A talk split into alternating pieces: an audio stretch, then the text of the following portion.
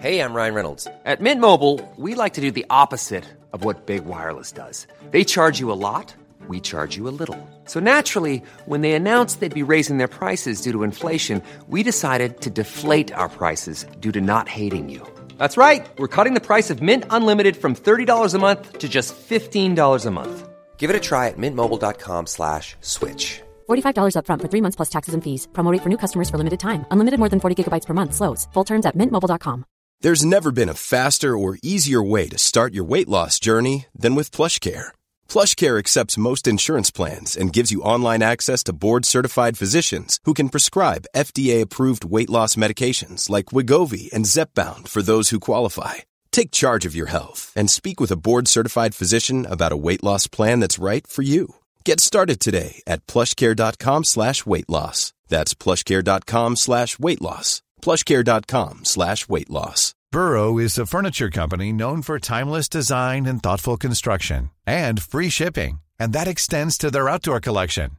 Their outdoor furniture is built to withstand the elements, featuring rust-proof stainless steel hardware, weather-ready teak, and quick-dry foam cushions. For Memorial Day, get 15% off your Burrow purchase at burrow.com slash ACAST and up to 25% off outdoor. That's up to 25% off outdoor furniture at burrow.com slash ACAST.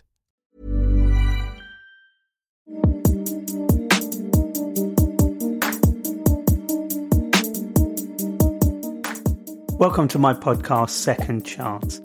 I want to announce the launch of my brand new TV channel, RaphaelRowe.tv.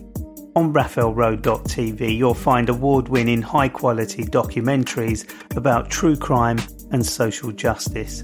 There are revealing and captivating stories about drug cartels, serial killers, and the inner workings of prisons around the world. Every month, the channel will be updated with new content chosen by me. To subscribe, go to raphaelrowe.tv and enter the code RR Limited for an introductory discount. RaphaelRowe.tv is also available to TV player customers with a premium subscription. My guest today is a young woman who nearly died from a mental health condition that almost ravished her body. At the point of no return, she found a way back.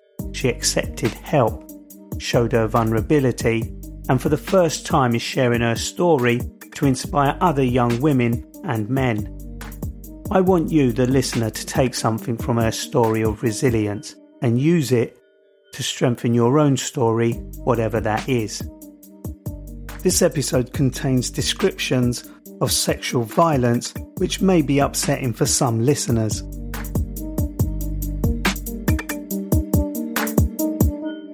Courtney, you, you you messaged me through social media and said that you wanted to to share your story to inspire others. Yeah. Before we get into your story, where are you in the world?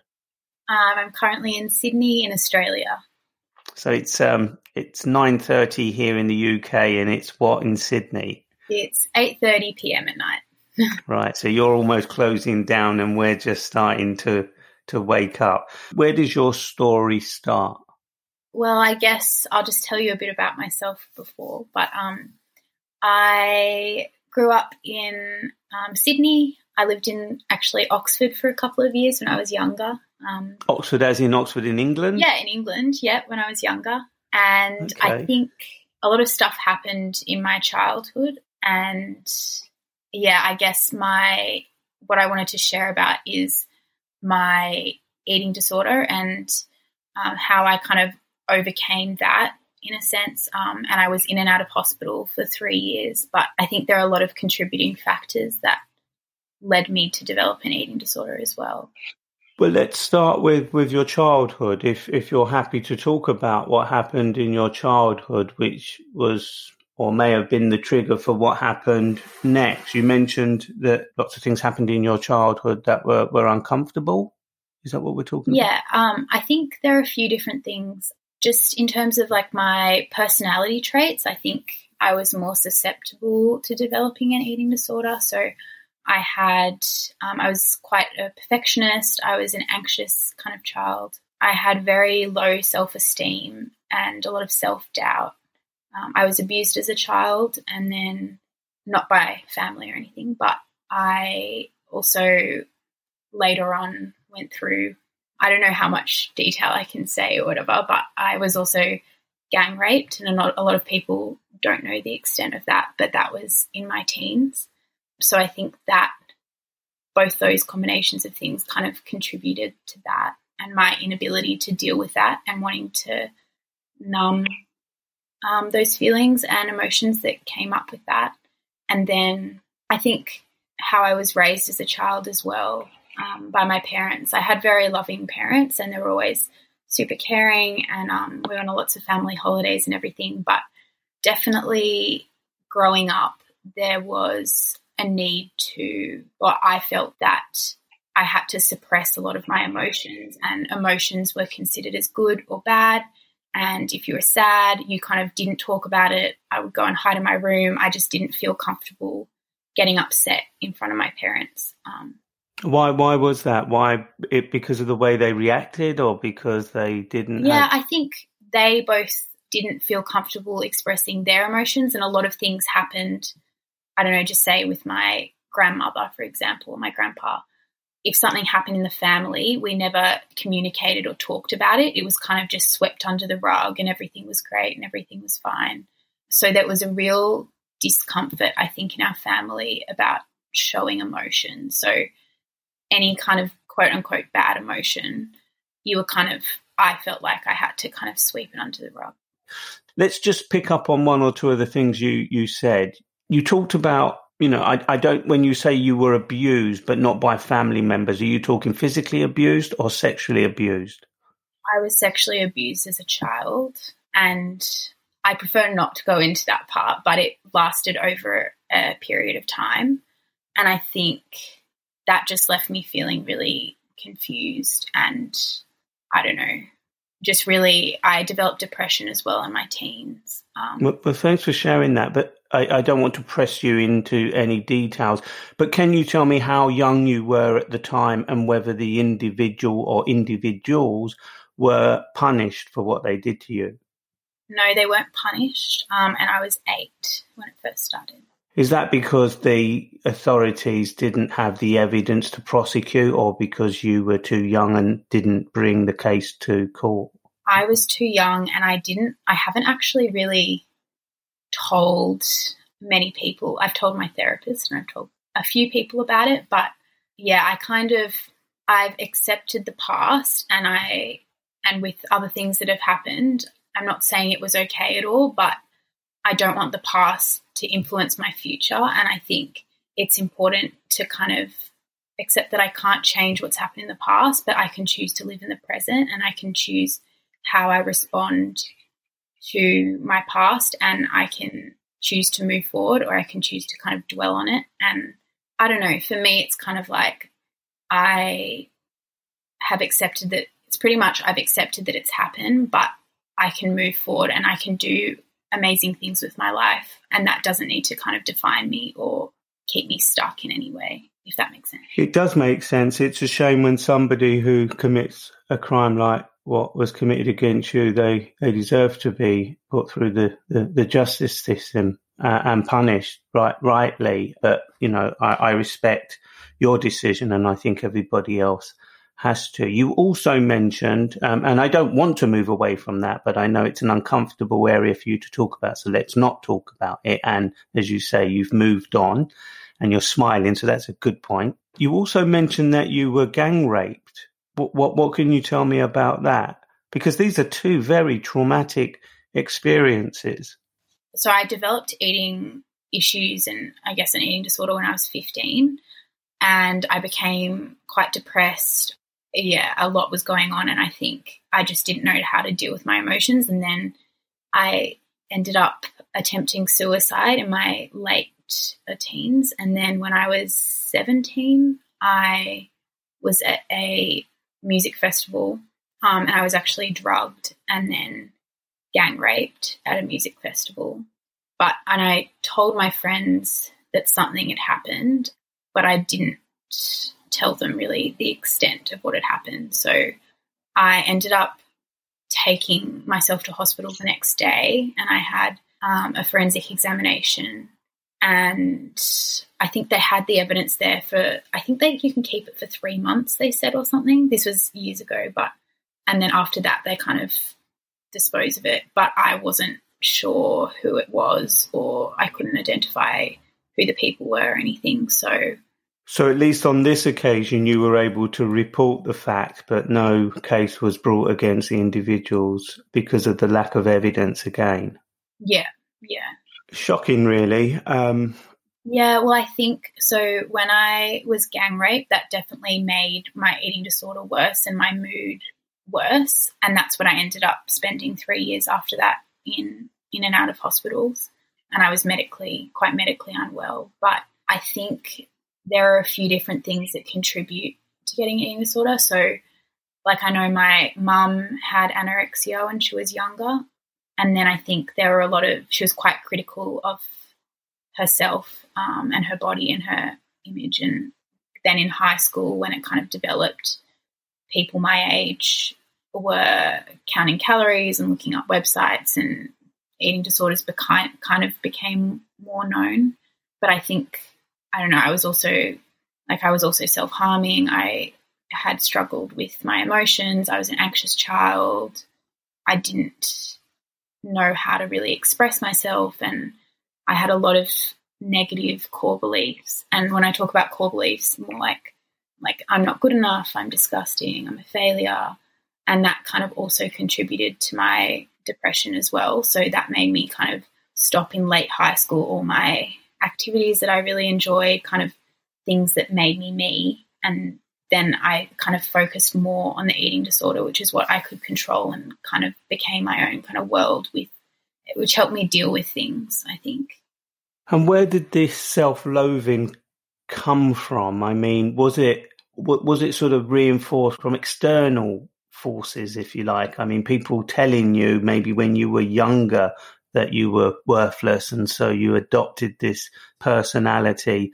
Or was it more of a mental health issue? I mean, where do you think now you can reflect back? Where do you think it was coming from at the time? I think no one outrightly really said it to my face, but based on people's actions, I don't want to blame anyone either. I don't. I think there were a lot of different contributing factors, but um, I think my understanding of myself and based on other people's actions towards me, I think made me feel as if I was worthless or I was disgusting. And I guess like being subject to abuse, that made me hate my body. And now I've got other stuff relating to like relationships and me feeling comfortable and that kind of thing as a result of that. So I think it was a combination of my own anxiety, I guess. I was a very anxious child and I was a perfectionist as well. So if I didn't get 100% or if I didn't do my best, then I felt like I wasn't good enough. Or if I didn't achieve this or whatever, I felt like I wasn't good enough. So I don't know if that's answering your question, but uh, yeah, it does. I mean, was that your thought process? I'm just trying to ascertain whether it was what you were thinking internally and this is how you were processing your life, or whether you felt that the pressures from outside, whether it was your peers, your parents, or, or, or just the images that you saw on television or social media, whether that was the driving force behind why you were going through such a turbulent time with, with yourself. Uh, I'm sure I, I as no therapist, no doctor, I, am sure there are experts who know the ins and outs of this, but I suspect that there will be people listening to this who may be going through a similar thing themselves. They may know people who are going through similar things. And what is it that, that triggers this behavior in somebody like you? Um, yeah, I think it's appears I wasn't ever bullied, but I think there was just a real emphasis on achievements. I went to a high achieving private school in Sydney's North Shore, and there was a big emphasis on you have to. I felt like I think I put pressure on myself to want to be the best at something, or I felt like to be noticed, I had to get top in X, Y, and Z. And yeah, I think I put pressures on myself, but I think also peers and family members, and I guess social media as well. I think it all combined. There's a lot of different factors that kind of contribute to my own kind of self loathing and self doubt. And then my eating disorder, in a way, kind of kept me in this small bubble, and my depression kind of enhanced that in a sense that I I just lost interest in all my activities in everything and I felt like I wasn't good enough and then that kind of sent me in a downward spiral I guess. Tell me about the eating disorder then. Uh, uh, uh, so you're, I mean, for someone so young at the time, you were carrying quite a, you know, a heavy burden on your yourself, especially if you were unable to share what was going through your mind and, and heart at the time. Just tell me more about the eating disorder then, because that must be something that is obvious to people. When people are depressed, that can sometimes be obvious. But obviously, if you're losing weight or you're not looking healthy, people can spot that and maybe can help you do something about it. I don't know. So tell me more about the, the eating disorder, how that manifested itself, how you hid it from people if that's what you did. So I suffered from bulimia at the start, and I think when I first got it when I was 15 and engaged in that those kind of behaviors, a lot of misperceptions that people who don't have an eating disorder don't recognize or realize is that eating disorders can literally come in all shapes and sizes, and the most common one is binge eating disorder. So you don't have to look a certain way, I guess, to be unwell or physically unwell as well. And like I've known a couple of people who've been normal weights and they've passed away from their eating disorder because of medical complications. But yeah, so that was when when I was 15, I wasn't underweight.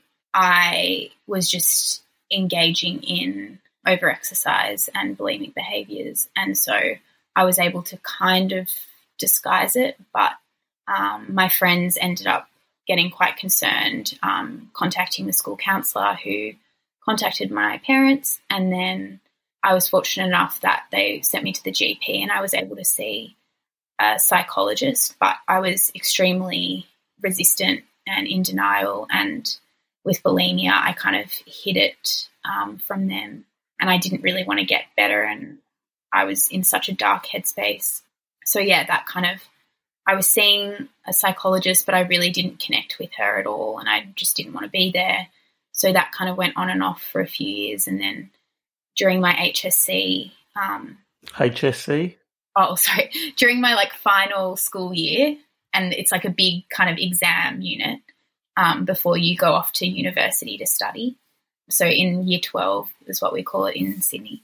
I my parents kind of thought everything was going okay, like they couldn't, I didn't have any medical complications, but I still suffered, was kind of suffering in silence. Um, but they kind of said, look, you should just focus on your schooling and your final exams, um, and let's just see what happens. And then, so I kind of took a break from treatment, and then that's when everything, I was gang raped, and everything kind of went very downhill from there. And I spiraled into anorexia and bulimia and exercise addiction, and I was put into a private facility for in and on and off for three years.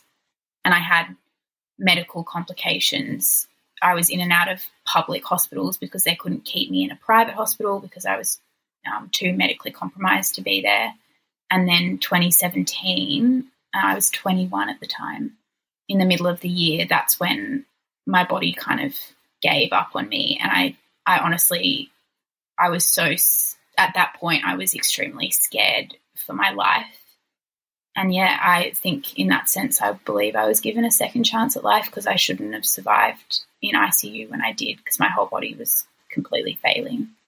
But yeah, that, that whole three year experience of being in and out of public and private institutions was very I feel like you could make a TV show about it just in itself because it was like a whole nother world. Um, and I think, in some sense, I think it was helpful. In other ways, I think it was unhelpful. But at the same time, I wouldn't have met or come out the other side if I hadn't have gone into treatment. So I don't know. It sounds like you've been through quite a few challenges for, for someone so young. Um, each, each of the experiences that you've shared with us is is in itself a, a powerful challenge. You know, being sexually abused as a, as, as a child, being gang raped, and then going through this this eating disorder that you were inflicting on yourself, um, as well as the depression.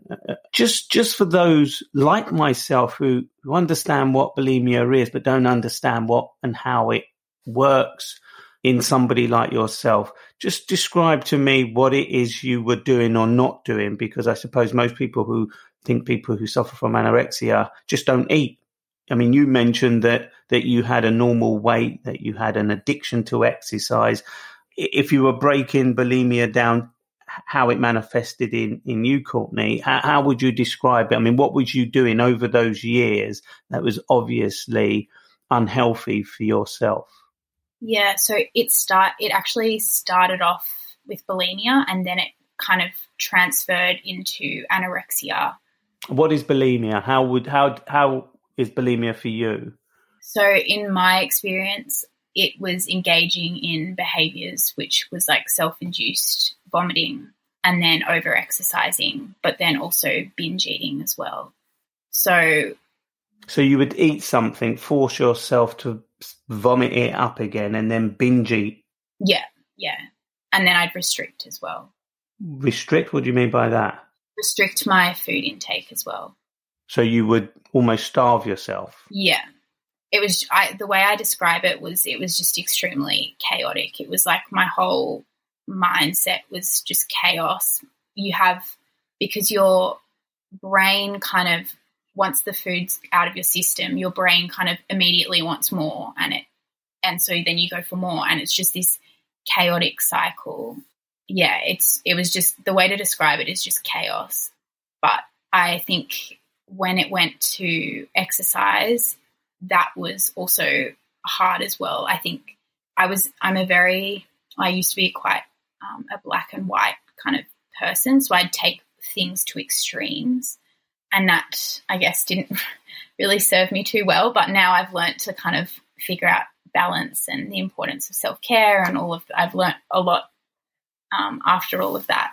Um, a lot of different skills and stuff that I can use to help me. But so you were in intensive care, and you were almost on your deathbed. And that in itself must have been very frightening, not just to you, but all those that loved you as well, your parents and and family and friends.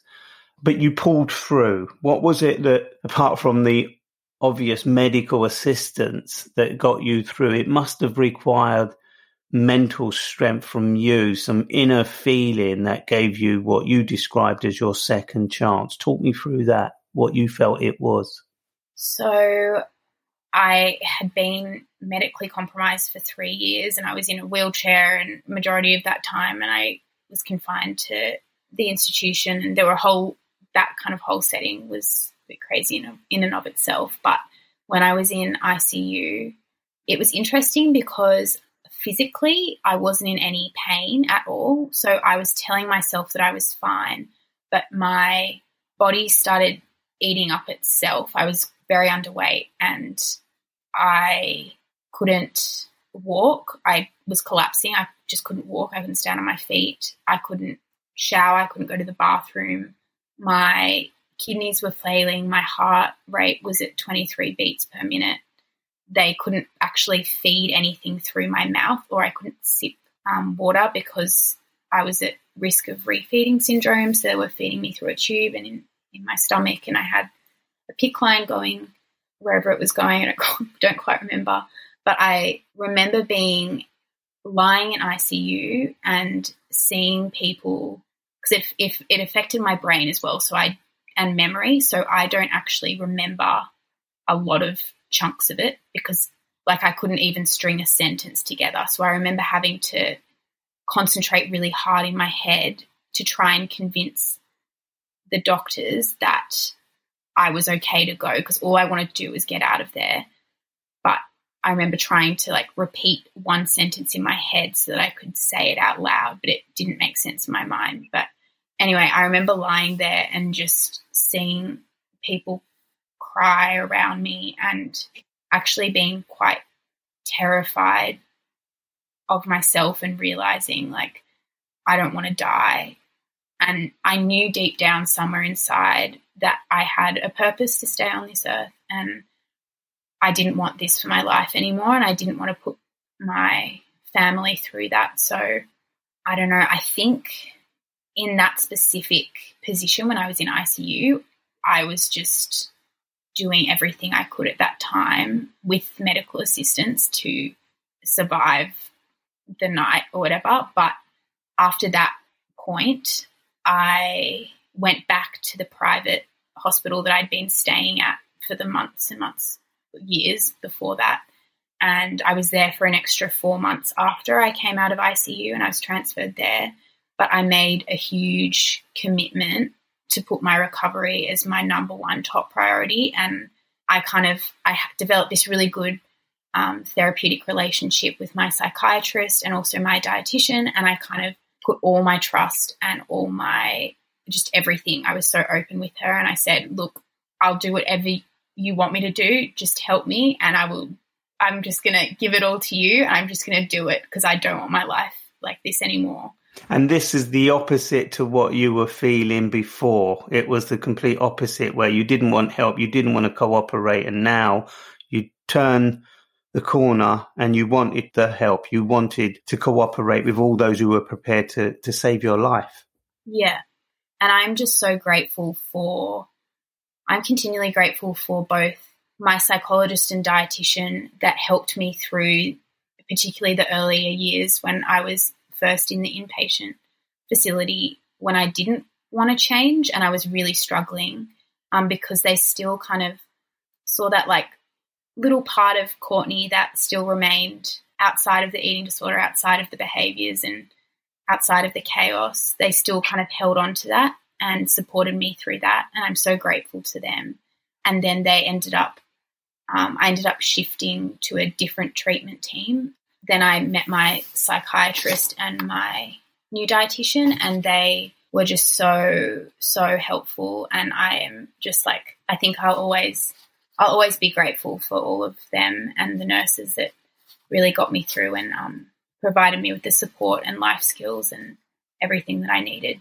You talked about being in a wheelchair, being, you know, so underweight and physically incapable that you couldn't even walk. Tell me about the moment that you you were and you was able to walk out of that hospital for the first time having been kept there and treated you know what did it feel like that you now found courtney again the courtney that wanted to live the rest of her life so the final time because i was in and out of the treatment facility um, and i'd be out for three weeks and i'd go downhill and then i'd go back in and it was back and forth but the final time when i really committed to my recovery, I kind of put all my trust in my treatment team. Um, and I was very open and honest because I think the most important thing is to be open and trust them. And that's the way you're there to be helped and they're trying to help you.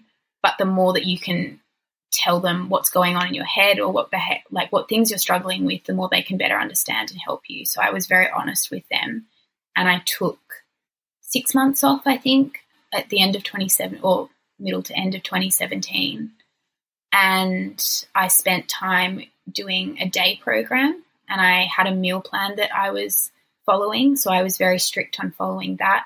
I didn't try and attempt to incorporate exercise into my life. I didn't try and attempt to incorporate anything else. I literally just spent six months going four days a week to a day program and the rest of the time was sticking to my meal plan that I was given, um, seeing my psychiatrist, figuring out what my priorities were, what my values were.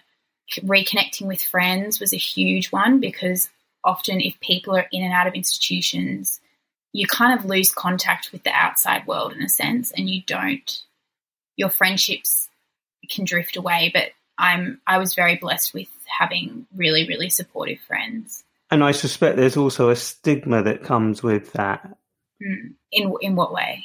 Well, that you say, you know, someone who's in and out of institutions, people tend to distance themselves from those individuals in some cases because they think they're not healthy for for them, and so that stigma of being someone who's been ill um, has psychiatric problems, psychological problems, you know, physical problems. People sometimes are drawn towards those people and want to help, but there are obviously others who who distance themselves because they don't want their problems in their own lives. Yeah. So I leaned a lot with my own issues. I leaned a lot on my like treatment team. And I kind of my friends who I had before that had stuck by with like by me for years, they were always messaging me even when I didn't want to reply to messages. They'd always check in to see how I was going. So I so I think in that sense, I was just very very lucky that they kind of stuck by me, but and they weren't judgmental at all. I didn't. I don't think I really lost any friend. I mean, I became a bit distant, but when I came out of hospital for the last time, I really tried kind of reconnecting with my friends and developing those friendships again. And as I began to become more like nourished and learned to take care of myself better, I was able to go to social events and see more of them. And I wasn't in hospital the whole time. So I think that kind of rekindled my relationships. But there was definitely a stigma. I felt a lot of shame because I, the times when I would be kind of out of hospital for short periods of time, I would see people, and some people didn't know that what was going on to some extent or they'd ask and I I don't know, I felt a lot of shame because I would compare myself to others and even though I was going through a rough time, they'd be like, "Oh, so what are you do? What have you been up to, Courtney?" And I'd be like, "Oh, like I'm just like I'm not at uni." And they're like, "Oh, so are you working?" And I was like, "Oh, no, I'm not working." And they're like, "Oh, so what are you doing then?" And I'd be like, "Oh, I'm just taking some time out for myself."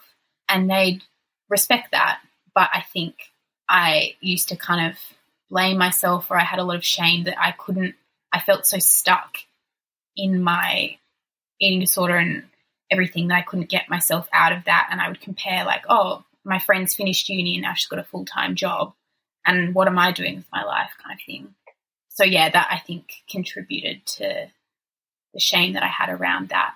Since all of that, my headspace has completely changed. And I honestly don't really give a shit about what anybody else does with their life. I don't really care about what they think of me or what expectations others have of me or what society puts on us. I think I think age brings no limitations and I can I feel like I can achieve anything that I want to and it doesn't matter what age I am and um, just so long as I'm content with my life and happy with my life. And, and that's a powerful place to be at, where you don't give a shit about what people think or say, that you live your life, but you did for a long time. So just tell me where you're at now in life, you know, because you, you, you mentioned a lot of this happened back in 2017 and, and for the next couple of years after or before. Um, it's now 2021. So, what is Courtney doing with herself today? You know, why do you think that your story should inspire others? Right now, I am. I've just I started and finished a uni degree, and I'm studying social work, and I really enjoy it. I'm currently um, doing my honors thesis at the moment, which is looking at out of home care um, and how organisations can assist in fostering better connections with birth families and children. But yeah, I'm enjoying uni. I have really found the benefit in yoga, which I guess is a form of exercise, but I've learned that exercise is to be enjoyed and you should find joy out of exercise rather than it be a compulsion or something you have to do or whatever. So, yoga for me, it's not even about the exercise. I have a lot of it's a it's to do with gratitude. Um, and one of my yoga teachers actually says that yoga is a practice of the self through the self to the self. And often when I do my yoga practice, I kind of lie down at the end. You're like lying in your pose at the end. And I think of three different people in my life that I'm grateful for. And I wish them wellness and happiness. And then I've done a lot of travel as well. So I started off doing my first backpacking trip um, around Indonesia for three months, um, which was really cool. And then I went, I would kind of finish all my assignments early and then get as much time in the space of the uni breaks I could travel. And then I do the same thing. And then last year in March, I got back from a four and a half month trip and I went backpacking around India, Sri Lanka, Thailand, Nepal, which was incredible as well. So, yeah, there's just so much in life to look forward to. And I always had something in the back of my head when I was stuck in the depths of my eating disorder. I just had that feeling like, oh, like I'm destined to be like this forever. Like I'm not going to be able to get out of it. Like this is just me. Like I'm going to be one of those people who will just will just be stuck in institutions for the rest of their life. But it's so not the case.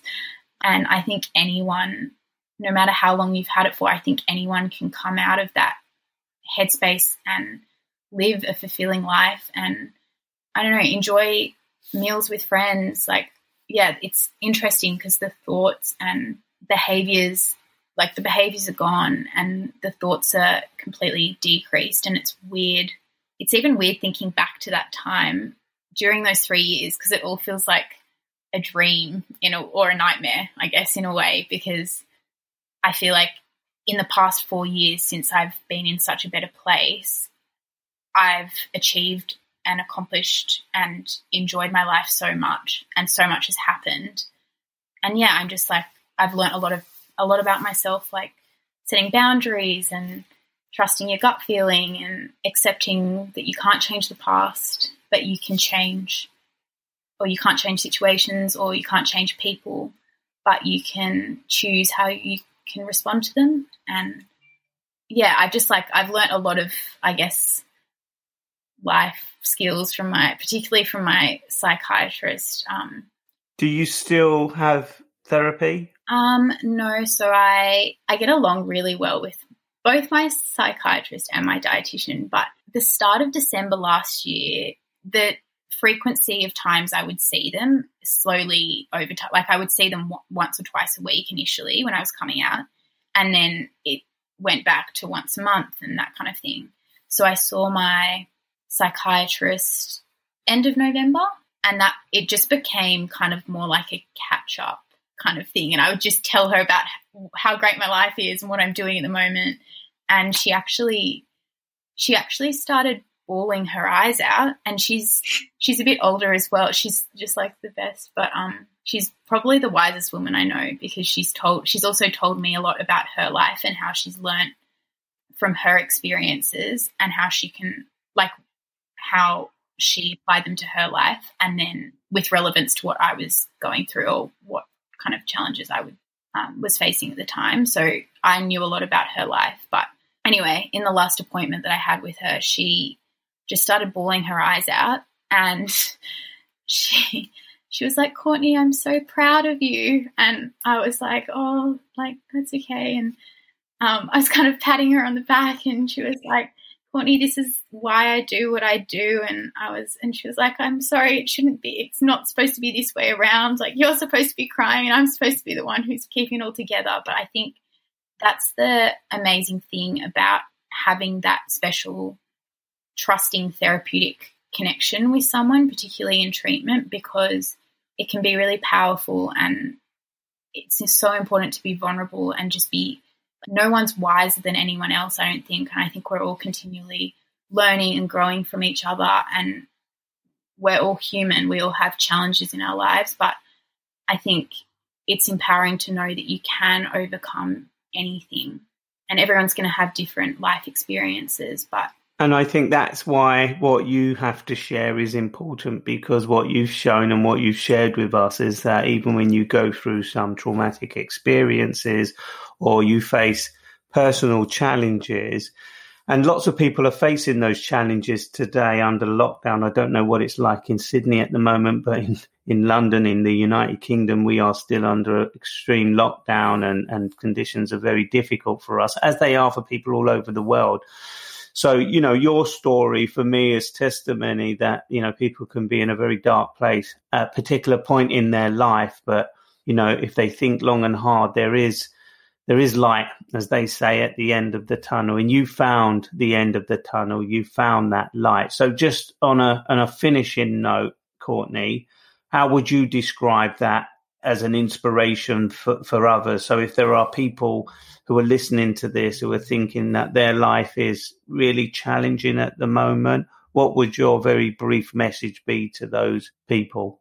As, and coming from someone so young as well, because you know you've been through quite a lot in such a very short space of time, and you smile as if to say, you know, yeah, but I've got the whole of my life ahead of me, which you have. And I suppose there's, you do. And there are lots of people out there who are going to be in exactly the same position. And right now they might be thinking that this is my destiny. I'm destined to be suffering for the rest of my life, like you did at one point. But now you're not and you're smiling, knowing that your future is bright and and and opens or has lots of possibilities. So, what would your closing message be to other young people or even older people? I think my closing message would be, um, gosh, that's a hard one. um, Don't overthink it because sometimes it can be very simple I think yeah, if you're trying to give it that's the philosophy, I can't even say the word, but you're trying to give it the deeper thought when simply it, it is what it is. As I listen to you, you know, you're someone who's gone through, you know, both physical and mental trauma, yet you've come out the other end. Why? Because something inside you, it sounds to me, was stronger than those forces. And that was, you started to believe in yourself. You started to, to want something more than what was sort of ravishing you. You know, there was something. It wasn't even looking at the future, but you didn't want to die. You wanted to survive. You wanted to live your life. And that's what you did. And it was very hard, but very simple. Yeah. And I think knowing that even when I was in the depths of, I guess you'd say, despair, looking back, I would tell myself, okay, well, I've overcome the past year or 10 years whatever's happened to me, no matter who you are, you have gotten to where you are today. And I think that's something that you can be proud of and you can realize, okay, yesterday or a year ago was shit or 10 years ago was shit, but you can cope with anything. And you do have people around you who can support you. But I think within yourself, you've been able to cope for however many years you've been alive so you can get through this next point. And I think it's having the courage and willingness to step into discomfort or to step into the unknown. Yeah, give it your best shot, I guess. And your your second chance, what does it mean to you? What does second chance mean to you? It's a second chance at life, really. It's a second chance to kind of explore new things, try new things. I'm kind of enjoying where I'm at now, but I'm just so excited for my future. And I think I've been given a second chance to achieve anything that I really want to achieve. I know I can set my mind to anything. And I think even, I guess, over because of traveling or even like overcoming getting out of the hospital settings and everything, I know that I can get through something and I can get past something and I can achieve things. And I and I've acknowledged that there can be times where not everything's going to work out perfectly. And sometimes um, recovery isn't like a straight line upwards. There's going to be little dips and slips along the way. But I think persisting and having that courage and willingness to keep persisting is super important. But yeah I'm just so excited for what the future has in store for me. And I can't wait to be able to. I've always had this like deep drive, I guess, to help other people in some way. I started off in a career or in a uni degree. I think it was business or something, but I don't know. I just I just did it because that's what was expected of me, I guess, at the time. But in the end, when I came out of hospital, I was like, screw it. I just want to do what I want to do. And so I got into social work and I've always had that kind of passion to help other people um, in some way, in whatever way I can. And I think that's kind of my second chance. And I hope to show um, the kindness and the care and empathy that the people in my life over the last 24 years, um, some of the people in my life have showed me. And I hope to share all the knowledge that I've been given from different people in my life, whether it's my dietitian or my yoga instructor or my psychiatrist or the nurses, um, particular nurses who made my life that little bit better, I think. And can I ask, are you able to now have at the beginning of this conversation we talked about how difficult it was for you to open up and share your thoughts and feelings with your your parents um, are you able to do that now as the dynamics in that relationship changed yeah i so i've learned to set boundaries with them and i'm able to express how i feel and express my opinion because even with not even just parents even with friends as well like i never used to express my opinion and my thoughts about things. I always just didn't. But now I'm able to communicate with them better and you've empowered yourself is, is that what you would say you know because yeah. there are people who kind of live in the shadows of others and and they often suffer in silence to some degree but it sounds like you've empowered yourself to sort of step out of the shadows and give your view when you need to stand up for yourself rather than be dictated by others. That sounds like a powerful, a powerful moment. Well, that's where I guess like the importance of being able to say no is and being assertive is just so key because you start as soon as you're able to say no, you're starting to put yourself first and acknowledge that you do have a right to an opinion and you might not necessarily agree with other people's opinions, but it, you can accept people for who they are and that other people might not necessarily live up to the expectations that you want them to live up to or you might not necessarily agree with their opinion but you do have a right to express your opinion. You can say no and i think yeah it's a form of self-care and it really starts to put yourself first you can choose the helpful people who lift you up in your life and how you want to spend your time and surround yourself um, with people who lift you up rather than drag you down. And I think that's really important. So, yeah, I guess being able to say no and setting boundaries and choosing who you want in your life is super important. Courtney, thank you very much for sharing your story. I hope by by sharing your story you feel better. You're still smiling, so that's a good thing, you know. So um, thank you so much for sharing your story with us. And, and I can only wish you all the best for the future. And well done, you, for overcoming your trials and tribulations. And there will be plenty more. Exactly. You know, you're young. There's so much more for you to overcome, but you now have the tools and the means and the confidence and, and, and the ability to say no. And that will help you in the future. Yeah. You know, it will help you get through and navigate your way past some of those challenges. So I can only wish you wish you all the best in those endeavors. Thank you. Thanks for listening to this podcast and please share and follow us on social media. The aim is to upload a new episode with a new guest every week. If you want to support, help produce, or advertise on this podcast, please get in touch. If you think I should get someone on the show, drop me a direct message via Instagram, Twitter, Facebook, or any other means you have to make contact. Sound recording was by Audio Avalanche. The original music was by J Row Productions. The cover design work is by Studio Minerva and me, your host, Raphael Rowe.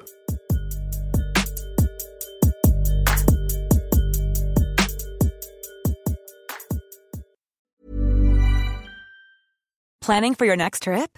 Elevate your travel style with Quince. Quince has all the jet setting essentials you'll want for your next getaway, like European linen, premium luggage options, buttery soft Italian leather bags, and so much more. And is all priced at 50 to 80% less than similar brands. Plus, Quince only works with factories that use safe and ethical manufacturing practices. Pack your bags with high-quality essentials you'll be wearing for vacations to come with Quince. Go to quince.com/pack for free shipping and 365-day returns. Mother's Day is just around the corner, and it's time to pamper the special moms in your life. And what better way than with Osea's limited edition skincare sets featuring clean, vegan, cruelty free products that are safe for your skin and the planet?